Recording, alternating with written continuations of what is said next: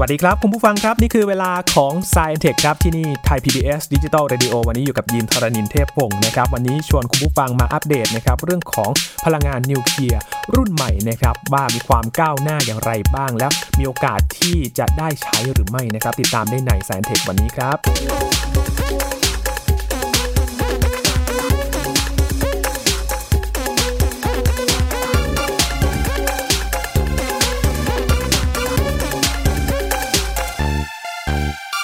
ในยุคนี้นะครับก็มีการตั้งคำถามกันว่าพลังงานบนโลกของเราเนี่ยที่เราใช้กันอยู่เนี่ยมันก็ใกล้จะหมดลงเต็มทีนะครับหลายๆ ทางหลาย ๆ หน่วยงานหลาย ๆ ประเทศเองเขาก็พยายามที่จะหาพลังงานทางเลือกใหม่ ๆ ที่จะมาใช้บนโลกของเราด้วยนะครับพลังงานนิวเคลียร์ก็เป็นอีกทางเลือกหนึ่งนะครับที่ในต่างประเทศก็หันมาใช้กันนะครับทีนี้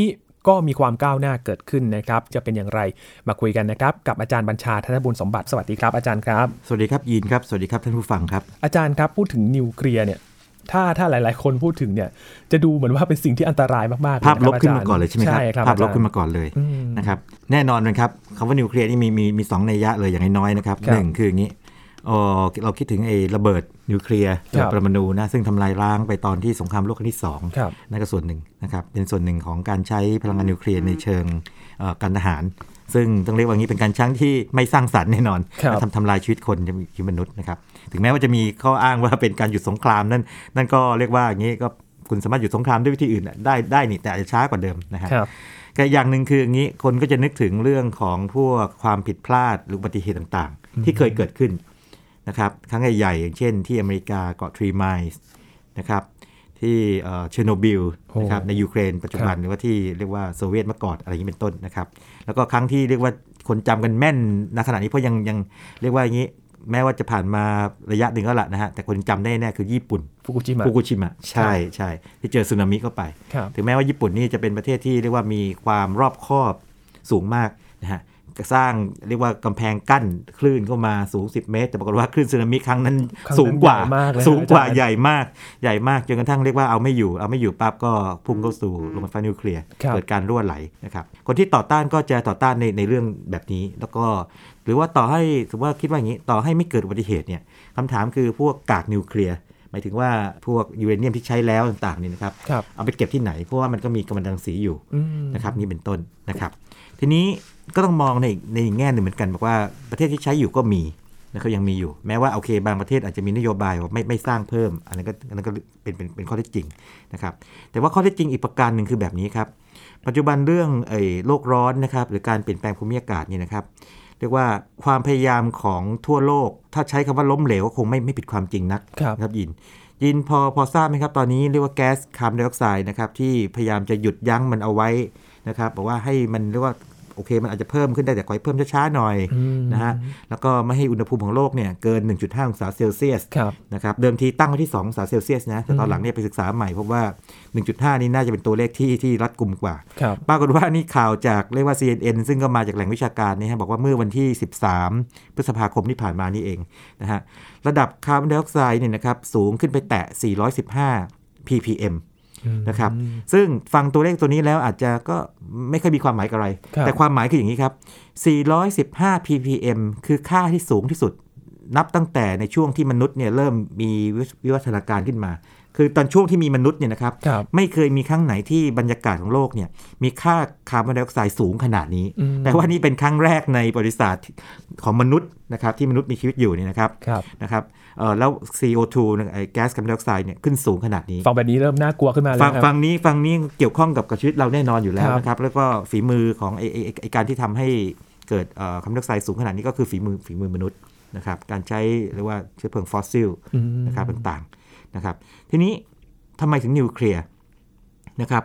ประเด็นคือว่าถ้าเทียบกันแล้วนะครับเอ่อปริมาณการปล่อยพวกแก๊ส CO2 เนี่ยของนิวเคลียร์นี่ออกมาเรียกว่าน้อยมากเลย หรือว่าแทบจะไม่มีเลยเมื่อเทียบกับการเผาเชื้อเพลิงพวกไอปิโตรเลียมหรือแก๊สต่างๆนะครับ แล้วก็ถ้าเราย้อนกลับไปดูตอนที่เอ่อออกรายการใหม่ๆนะฮะเอ่อผมพูดถึงเรื่องว่า 10 เทคโนโลยีนะครับที่ MIT ครับ นะครับระบุมาโดยที่บิลเกตเป็นคนเลือกนะครับหนึ่งใน 10 เทคโนโลยีนี้เนี่ยเขามีเรื่องนิวเคลียร์ยุคใหม่ อืม อ่าหรือรุ่นใหม่ขึ้นมาด้วย ครับ นะครับเป็น new generation nuclear energy นะครับเพราะฉะนั้นวันนี้ก็คิดว่าน่าจะเป็นโอกาสอันดีที่จะให้ข้อมูลไว้ก่อน ครับ ก่อนที่อะไรครับยิน ก่อนที่สมมติว่าวันหนึ่งเนี่ยนะครับเกิดพลังงานที่เราใช้กันอยู่มีราคาสูงขึ้น ครับ มานะครับหรือเกิดขาดแคลนด้วยสาเหตุอะไรก็ตามเนี่ย อืม แล้วเอ่อหน่วยงานที่รับผิดชอบโดยตรงนะครับ หรือว่าอาจจะมีหน่วยงานบางหน่วยงานหรือว่าบางกลุ่มเนี่ยเขาเสนอบอกว่าเอ๊ะนิวเคลียร์ได้ไหมเนี่ยถ้าถ้าเราใช้ความรู้สึกอย่างเดียวเลยเนี่ยเราก็ต่อต้านทันทีเลย ครับ อ่ะแต่ว่าคำถามคือว่าต่อต้านด้วยเหตุผลอะไรล่ะ ด้วยเหตุผลเดิมๆหรือเปล่าเออพอทราบไหมว่าปัจจุบันเทคโนโลยีมันก้าวหน้าไปถึงไหนแล้ว ครับ นะครับสมมติว่าถ้าเราศึกษาเทคโนโลยีมันก้าวหน้าถึงไหนแล้วเนี่ยแล้วเราช่างใจดูแล้วเราพบว่าความก้าวหน้านั้นเนี่ยก็ยังไม่ไม่ตอบโจทย์เรา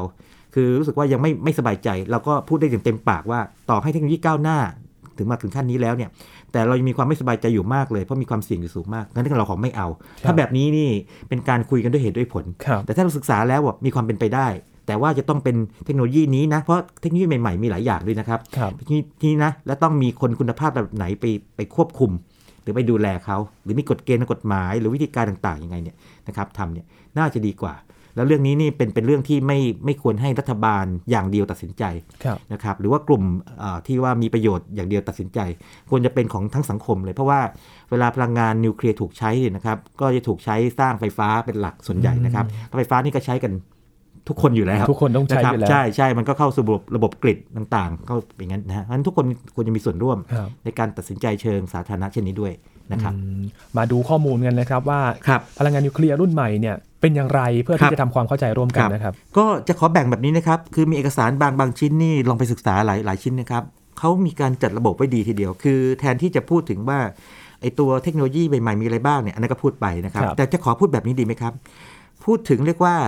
แง่ที่เขาปรับปรุงขึ้นมาแล้ว อ่า 10 อย่างนะหรือว่าข้อที่แบบว่ามันดีขึ้น 10 อย่างมีอะไร ครับ บ้าง และเทคโนโลยีแต่ละอย่างไอไอ้แต่ละอย่างเนี่ยมันมันมีเทคโนโลยีอะไรที่แบบไปตอบโจทย์ตรงนี้บ้าง อืม นะครับ เราจะเห็นภาพชัดขึ้นนะครัครับบ แล้วเรามาชั่งใจดู อืม นะครับยินนะครับ ครับมา ก็เดี๋ยวจะพูดถึง นน สิบอย่างที่ว่านี้ ค นะ รับ ครั ได้ บ เลยครับอาจารย์ อย่างแรกครับอาจารย์ อย่างแรกคืออย่างนี้ครับ เรื่องความปลอดภัยก่อนเลยครับยินอ่าชัดเจนมาก เรื่อง นะครั นี้ บเพราะว่า สำคัญมากเลย ใช่ใช่ต้องมาขึ้นมาอันดับหนึ่งเลยครับยิน ที่ผ่านมากลัวเรื่องอะไรครับ กลัวเรื่องนี้ความผิดพลาดที่เขาเรียกเกิดว่า meltdown คือไอ้แกนของเตาปฏิกรณ์เนี่ยมันร้อนจัดขึ้นมา โอเคปกติมันก็จะมีระบบที่จะทำให้มันเย็นตัวเย็นตัวลงไป แต่ถ้าเกิดเกิดอะไรขึ้น ถ้าเกิดว่าระบบนี้ผิดพลาดอีกล่ะ ผิดพลาดซ้ำซ้อนไง ครับ นะครับคราวนี้ก็เรียกว่าหายนะเลยคือพวกสารกำมะถันรังสีเนี่ยถูกปลดปล่อยออกมานะครับที่เคยเจอมา เพราะฉะนั้นเรื่องเรื่องนี้นะครับก็มีการคิดกันว่า ถ้าเตาปฏิกรณ์รุ่นใหม่ จะมีเรียกว่าวิธีการออกแบบนะครับที่ทำให้เรียกว่าหากเกิดผิดพลาดขึ้นมาปั๊บเนี่ยมันสามารถที่จะอยู่ในระดับที่ควบคุมได้ อืม นะครับน่าจะดีนะครั ครับ บ ก็มีวิธีการคิดแบบนี้ครับยิน ยกตัวอย่างเช่นอย่างนี้นะครับ เช่นบอกว่ามันอาจจะมีจุดระบาย ซึ่งไอ้ตรงบริเวณที่เป็นท่อจุดระบายพวกนี้นะครับ หากว่ามีความร้อนสูงเกินค่าหนึ่งปั๊บเนี่ยนะครับ มันจะถูกทำให้หลอมเหลว ลองคิดถึงนี้เลยครับ เปรียบเทียบอย่างนี้เลยดีกว่า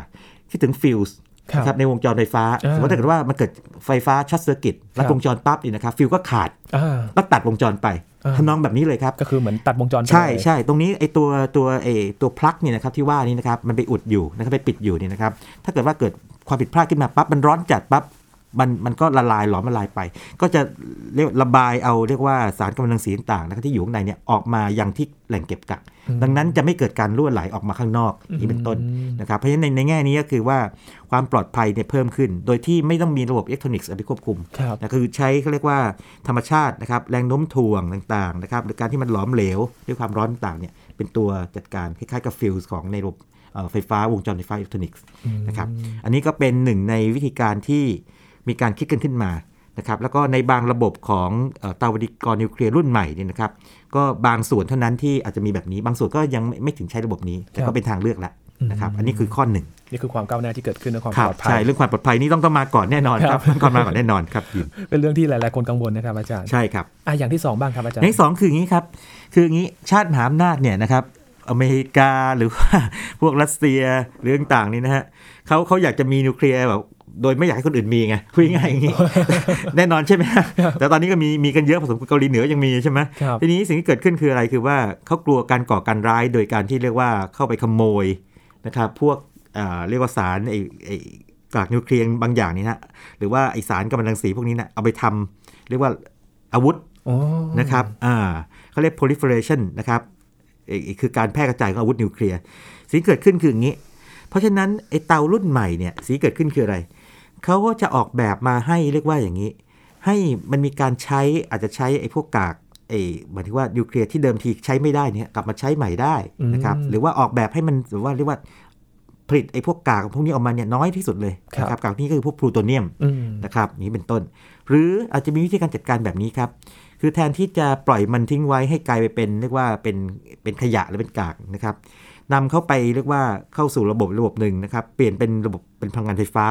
ในรูปแบบอื่นใช่ไหมเป็นเมกะตันถึงเมกะวัตต์อันนี้ก็คือเป็นเอาพวกพลูโตเนียมที่ยังไม่ใช้จากที่ควรจะไปผลิตอาวุธเนี่ยนะครับ ซื้อมา อันนี้อเมริกาเคยทำนะครับ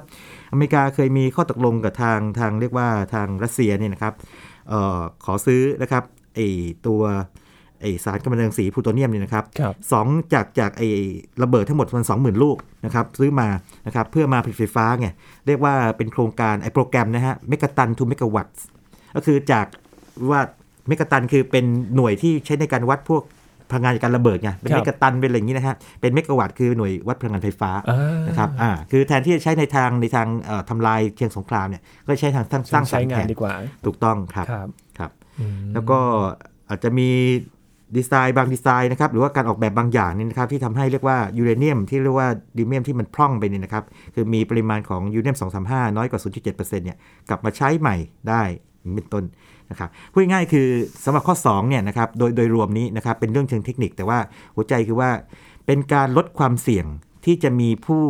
ไม่ประสงค์ดีเนี่ยนะครับนำเอาสิ่งที่เรียกว่าเป็นตัวทั้งวัตถุดิบ แล้วก็ตัวที่ใช้แล้วนะครับพวกของการนิวเคลียร์เนี่ย ไป เอาสไปร้าง ทำอาวุธ ความเสียหาย ไปสร้างความเสียหายไปสร้างอาวุธ อืม นะครับโดยการเปลี่ยนไปเป็นเรื่องดีๆไป หรือว่าลดให้เป็นน้อยสุดไปเลยหรือใช้ซ้ำกันไปอย่างนั้น โอ้โห นะครับเพราะฉะนั้นก็คือ 2 อันแรกนี่เป็นเรื่องของเซฟตี้ ครับ เซฟตี้ตรงๆ ของตัวโรงไฟฟ้านิวเคลียร์อันที่ 2 คือเป็นเรื่องของเรียกว่าตัววัตถุดิบในการผลิตพลังงาน น่าจะบวกเรื่องความมั่นคงไปด้วยนะครับอาจารย์ ทำนองนั้นทำนองนั้นเลยนะครับทำนองนั้นเลยครับ ครับอัน คื ที่ ข้ สาม ง บ้างครับอาจารย์ ครับข้อ 3 นี่นะครับภาษาอังกฤษเรียกว่า plug and go เออฟังแล้วงงๆนะ คืออย่างนี้ครับ ปกติเตาปฏิกรณ์นิวเคลียร์เนี่ยครับยีนมันต้องเติมเชื้อเพลิงนะมันก็เหมือนเราต้องเติมน้ำมันนะนะครับ แต่ว่าเตาปฏิกรณ์นิวเคลียร์เนี่ยนะครับเขาก็ต้องเติมไอ้ตัวเรียกว่าสารกำมะถันรังสีนะครับยูเนียม 235 พวกนี้เข้าไปนะครับที่มันมีความเข้มข้นระดับหนึ่งเนี่ยเข้าไปนะครับ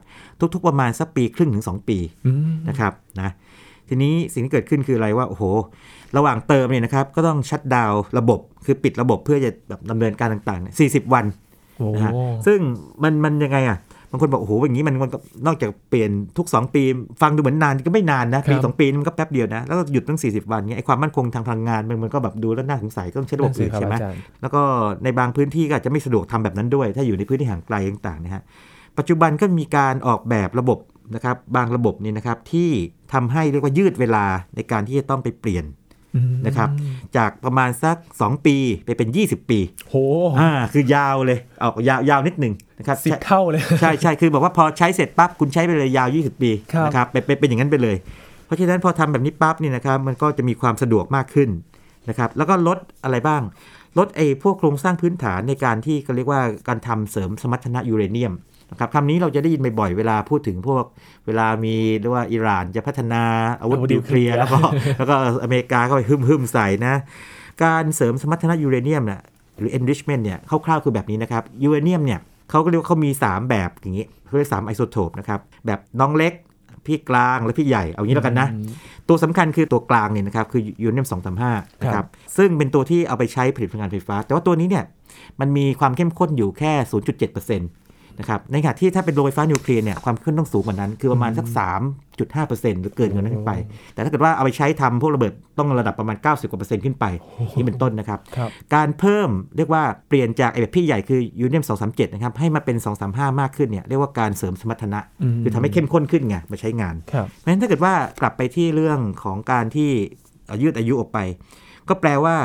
ประเทศประเทศนั้นหรือว่าสังคมนั้นเนี่ยนะครับไม่จำเป็นต้องสร้างไอ้โรงงานนะครับเพื่อที่จะมาทำไอ้เรียกว่าการเสริมสมรรถนะพวกนี้นะครับเพราะว่าใช้ยาวเลยไง ครับ แล้วก็ไม่ต้องมาจัดการเรื่องขยะนิวเคลียร์บ่อยๆทุกๆสองปีอย่างนี้เป็นต้นนะครับคือมีความสะดวกมากขึ้น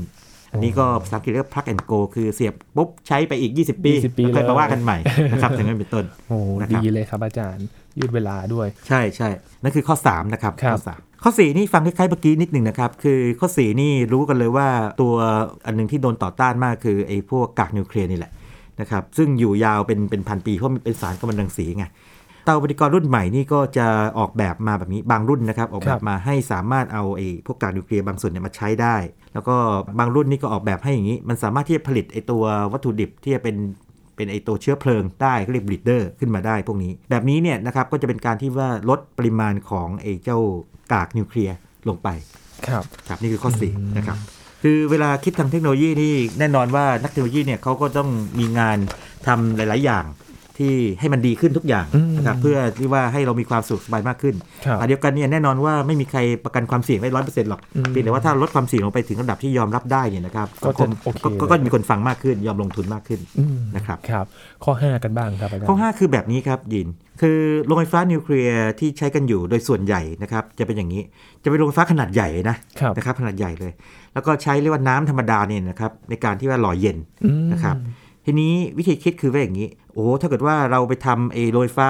นิวเคลียร์รุ่นใหม่ที่เป็นแบบแบบสุดๆเลยนะ ที่มันมีขนาดเล็กลงแล้วก็ใช้อย่างอื่นนะครับ เช่นใช้โลหะเหลวนะครับหรือว่าใช้แก๊สอุณหภูมิสูงในการหล่อเย็นเนี่ยนะครับมันเป็นการก้าวกระโดดทางเทคโนโลยีไกลเกินไป อืม เขาบอกคิดอย่างนี้ดีไหมเอางี้เราใช้ยังใช้น้ำเนี่ยแหละนะครับเหมือนเดิม แต่หดขนาดของโรงไฟฟ้าลงมานะครับให้เล็กกว่าเดิมมากพอสมควร อ่าแบบนี้ก็จะเป็นเขาเรียกว่าเป็น small modular reactor S SMR นะครับ ก็เป็นแนวคิดอีกแนวคิดหนึ่งว่า ถ้าหดไอ้ขนาดโรงไฟฟ้าลงมาได้ไอ้ต้นทุนแรงต่ำก็ลดลงไปด้วย ครับ อันนี้ก็เป็นวิธีคิดอีกแบบหนึ่งคือว่า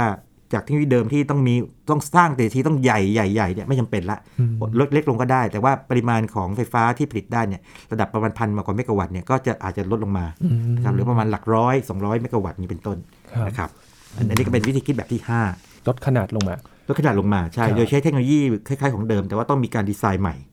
ออกแบบใหม่ ครับ ข้อ 6 ครับอาจารย์ โอ้เป็นแบบนี้ครับยินยินครับพวกโรงงานพวกอย่างสมมติว่าจะเอ่อหล้อมเหล็กเนื้อะถลุงเหล็กเนาะ ครับ นะหล้อมเหล็กหรือว่าทำเหล็กกล้านะครับโรงงานเคมีโรงงานซีเมนต์เนี่ยพวกนี้ต้องใช้เรียกว่าอย่างนี้ใช้ความร้อนสูงนะครับแล้วก็ปัจจุบันก็ต้องใช้อะไรอ่ะก็ต้องใช้เชื้อเพลิงจากฟอสซิล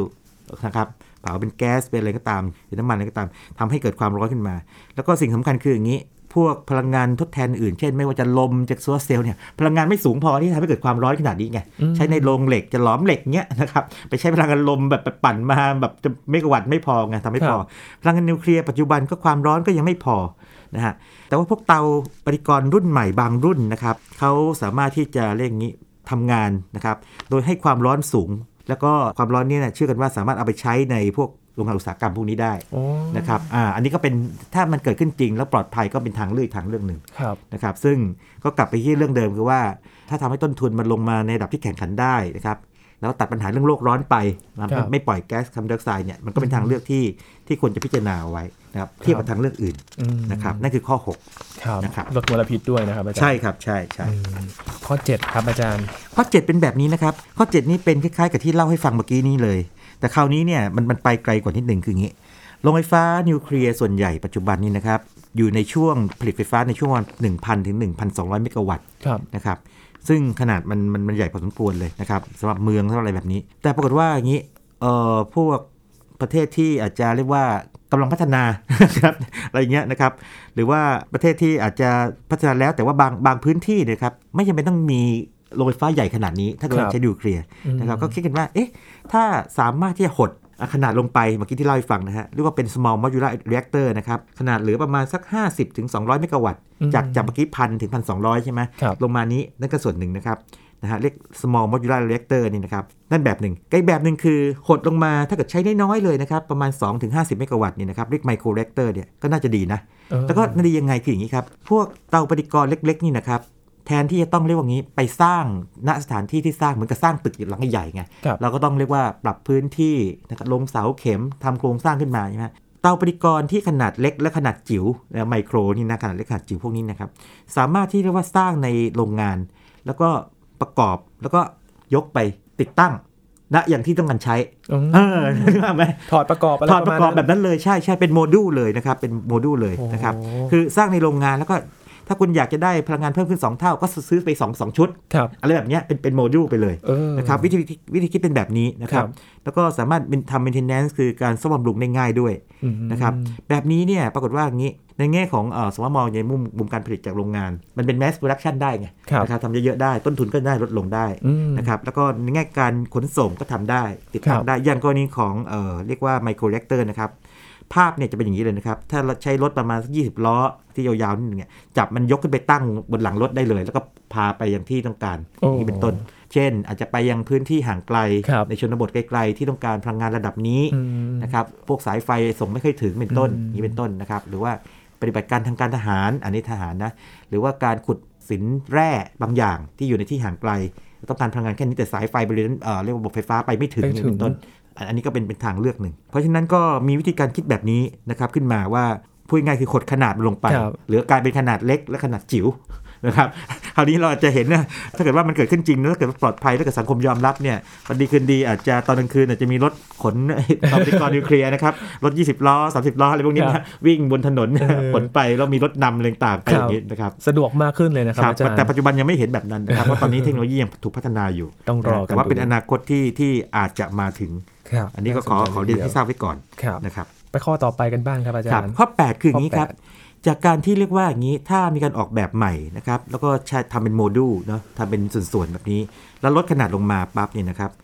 แน่นอนว่าต้นทุนนะครับ แล้วทำเป็น mass production ได้เนี่ยต้นทุนก็จะลดลง อืม เมื่อเมื่อเทียบต่อหน่วยพลังงานแบบนี้ ครับ เป็นแบบนี้ปั๊บเนี่ยนะครับ ก็เรียกว่าอย่างนี้ต้นทุนโดยรวมของรถไฟฟ้านิวเคลียร์เนี่ยนะครับก็ลดลงราคาไฟก็จะ ถูกลง ด้วยเมื่อเมื่อเทียบกับรถไฟฟ้านิวเคลียร์ของเดิม ครั ครับ บ less cost คือการลงทุนต่ำลงไปนะครับ ถ้าได้รับการยอมรับในแง่ของเออเรื่องระบบความปลอดภัย safety ใช่ไหมครับ ซึ่งอันนี้คนต้องถามอันดับหนึ่งอยู่แล้ว แล้วก็การเติมเรียกว่าไอ้เชื้อเพลิงลงไปที่บอกว่าถ้าสามารถยืดจากประมาณสัก 2 ปีเป็น 20 ปีได้อย่างนี้เป็นต้นนี้นะฮะ ครับ อ่าโอเค คนก็อาจจะเอ้ยการลงทุนมันคุ้มนี่เนาะ ลงทุน อืม เอ่อราคาไม่ไม่สูงมากนัก ยอมรับได้ใช้ยาวเลยอย่างนี้เป็นต้นและปลอดภัยด้วยอย่างเงี้ยหลายอย่างถ้ามันลงตัวนะครับนี่ก็เป็นทางเลือกหนึ่ง นี่ก็เป็นเรื่องของการ นี่ เซ เป็น ฟ เชิง คอส ใช่เซฟคอสเป็นเรื่องทางเศรษฐศาสตร์นะครับ ครับ นั่นคือข้อ 8 นะ ข้อ ครับ เก้ากันแล้วครับ อาจารย์ ครับข้อ 9 นี่พูดไปแล้วนะครับ พูดไปแล้วเมื่อกี้พอดีเอ่ออาจจะพูดข้ามไปข้ามมาหนึ่ง อันนี้ภาษาอังกฤษเรียกรีโมทพาวเวอร์ ครับ คือพวกไอไมโครเรกเตอร์เนี่ยนะครับ อันนี้พอดีพูดไปแล้วนิดหนึ่งแต่ว่าขอซ้ำทีแล้วกันนะครับ สามารถขนส่งไปยังที่ไกลๆได้ อืม อย่างที่เรียนให้ทราบนะครับ หมู่บ้านห่างไกลนะครับไปขุดแร่หรือว่าทางทหารหรืออื่นๆนะครับที่อยู่ที่ห่างไกล แล้วก็มันมันทำ maintenance หรือการทำไอ้พวกไอ้การซ่อมบำรุงเนี่ยง่าย อืม มันมันมีแบบเหมือนเป็นแบบคอมแพกอะนะครับ เออแล้วก็ขนาดกระทัดรัดนะครับจัดการอย่างนั้นนะครับ อืม แล้วก็เวลาในการเติมไอ้พวกเชื้อเพลิงต่างก็เรียกว่าแบบนี้เปลี่ยนเลยเปลี่ยนทั้งชุดเลยนะครับ ครับ ถ้าเกิดอยากจะเอาของใหม่มาก็เอามาเลย อืม ไม่ต้องมีการเรียกว่าขนส่งเชื้อเพลิง ถ้าใช้ฟอสซิลนะก็ต้องขนส่งน้ำมันขนส่งอะไรไปอย่างนี้ โอ้เยอะเลย แต่ประตูมันเองมันมีอยู่แล้วในนั้น ครับม อันนี้คือ remote power ก็แปลว่าใช้พลังงานในที่ห่างไกลได้ได้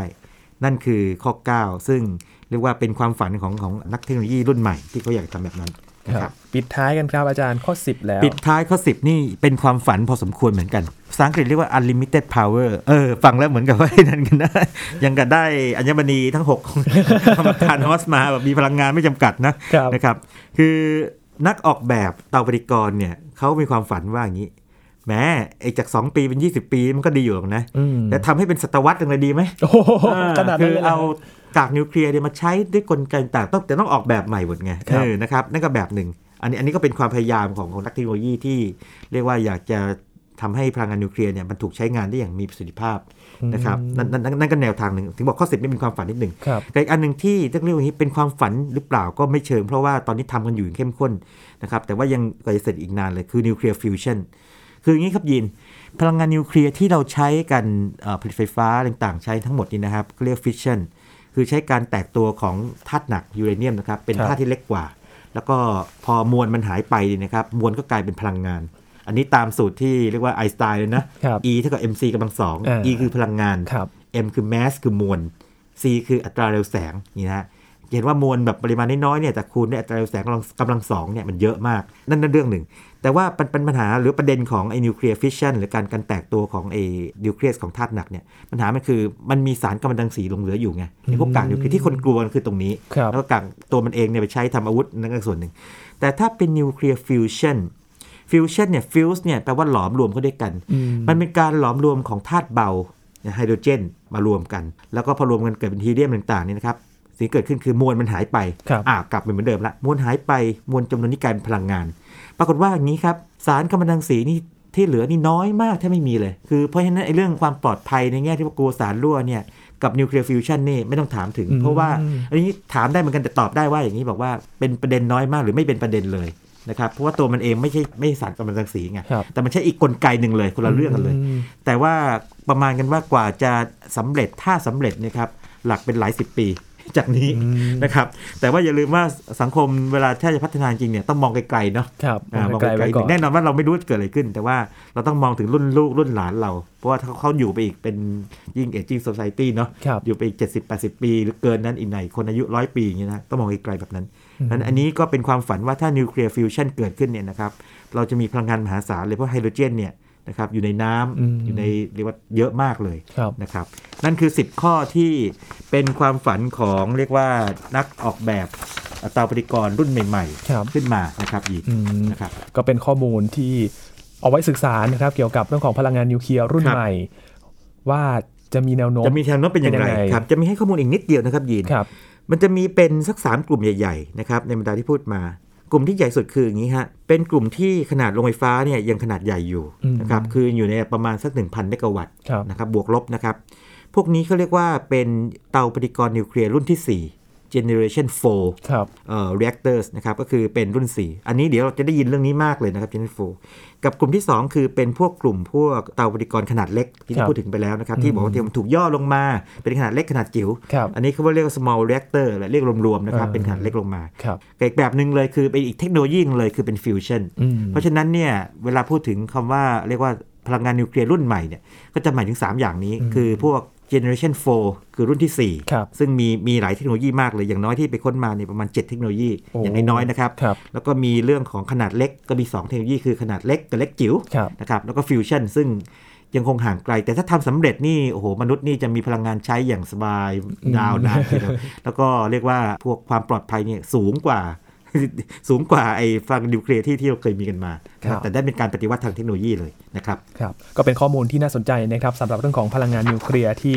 มาทำความเข้าใจกันใหม่นะครับแล้วก็มาลองศึกษากันดูว่าจะมีแนวโน้มและทิศทางเป็นยังไงนะครับวันนี้ขอบคุณอาจารย์บัญชามากๆเลยนะครับ ครับยินดีมากครับ ทั้งหมดนี้คือ Science Tech ประจำวันนี้นะครับ คุณผู้ฟังติดตามรายการนะครับ ย้อนหลังกันได้ที่ www.thaipbsradio.com นะครับ ช่วงนี้ยินทรณินเทพวงศ์พร้อมกับอาจารย์บัญชาธนบุญสมบัติลาคุณผู้ฟังไปก่อนนะครับ สวัสดีครับ